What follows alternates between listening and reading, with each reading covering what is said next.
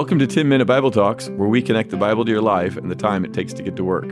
I'm Keith Simon. And I'm Patrick Miller. Right now, we're learning how to follow Jesus by working our way through the Gospel of Luke. So, in the last episode, I sold out my dad as a person who bought horrible gifts for my mom at Christmas he may have had a great heart, he may have had good intentions, but he was absolutely clueless in knowing her and what she wanted and, and what she'd be excited about. Uh, the reality is, though, is that I can't sell him out without selling myself out because I've done some pretty dumb things in this area of life also. I remember when Christine and I were first dating. Now, we've been married for 29 years at this point. But back when we were first dating and we experienced our first Christmas together, I had to come up with a gift to buy her, and I wasn't sure what to get her. You have to understand that at that point in my life, I was super religious. Christine and I had become Christians in college through a ministry that was known back then as Campus Crusade for Christ, but now is called Cru. And so I was in this really religious season of my life. And so that's reflected in the gift I bought her. One of the gifts I got her was a Greek word study. Think of it as a commentary of Greek words so that she could study her New Testament better. Now, what 20 year old college woman wants a Greek word study from her new boyfriend? Probably no one. But to top it off, not only did I get her this uh, Greek word study commentary, but I also got her a calculator that stored phone numbers in it. So not only was I a religious weirdo, but we are also very old because can you imagine how long ago it was that somebody would have been excited about getting a calculator that stored phone numbers? Well, when my dad would get my mom uh, these weird Christmas gifts, it always kind of brought about an awkward moment on Christmas because my mom's response was never what my dad hoped for. And to be honest, Christine was very, very gracious in her response to my weird gifts. She's been gracious for the last 29 years to put up with some of my foolishness. But what we're really talking about is not how we respond to gifts we get each other but how we respond to the gift that God gave us in Jesus. How do we respond to what Paul calls the indescribable gift? And we're looking at the first chapter of Luke. Luke is telling us about the birth of John the Baptist and Jesus.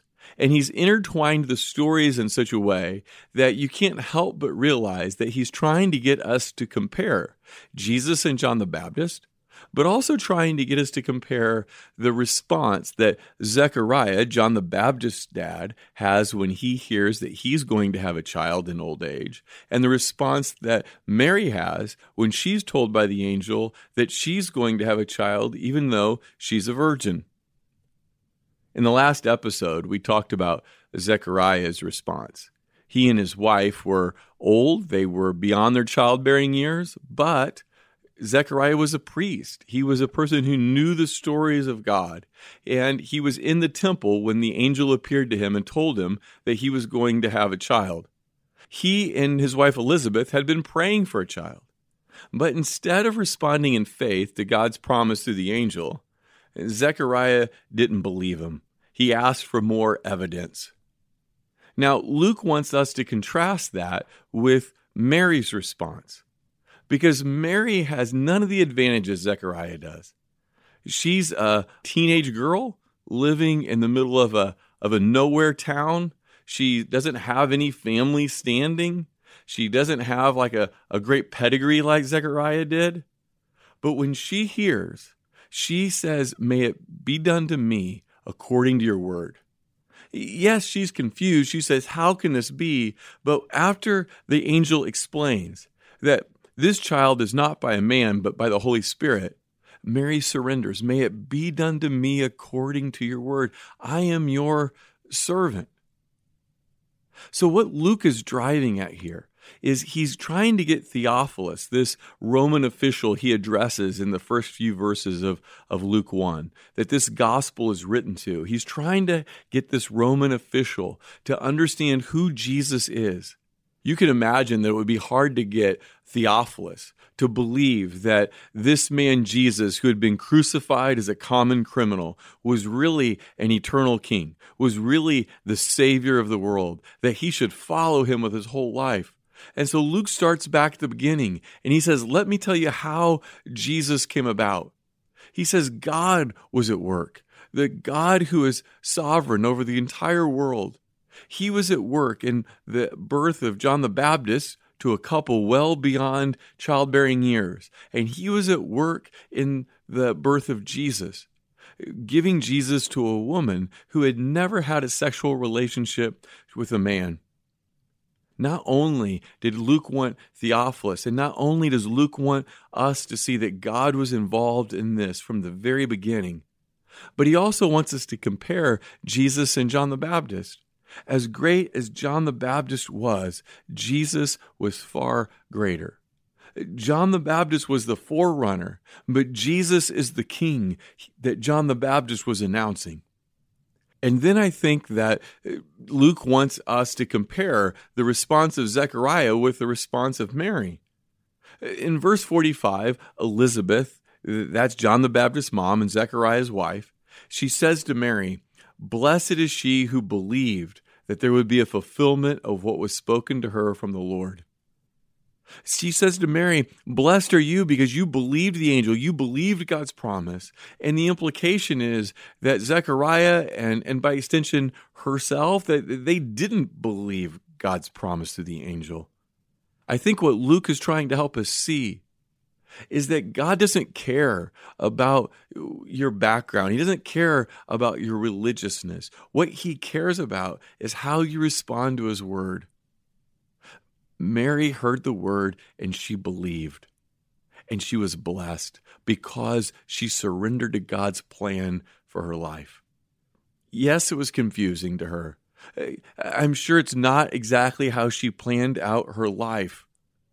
It was embarrassing to say that she was pregnant. She knew no one would believe her. And yet she said, May it be done to me according to your word. I am your servant. She surrendered to God's plan for her life because she believed that God was good. She believed that, that God loved her. She believed that God was in control of her life. And she believed that God's will was better for her life than her own will. How do you respond to God's word? Is it like Zechariah? Maybe you should trust God, but you don't. Maybe you are resistant. Or do you surrender like Mary did? Do you open your heart and say, I trust your wisdom here, God? I want your will more than my will. I don't know how all this turns out, but I'll trust you in the process. I'll walk with you through this.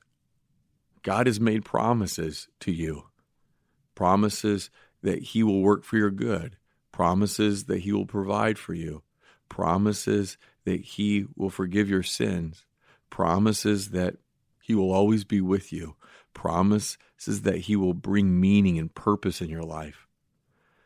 But do you believe those promises? Do you surrender to Him? That's what he calls you and me to do every day, to surrender to his will. Oh God, have mercy upon us. Give us faith like Mary. May we surrender to your will. May your will be done in our life today. We are your servants. It's in Jesus' name we pray. Amen. Thanks for listening. If you've enjoyed this content, please subscribe and give us a rating. That helps others find this podcast more easily. Also, ask yourself who you could share this podcast with. Texting an episode to a friend or family member is a great way to help them grow spiritually. If you want to go deeper, check out our show notes for book recommendations.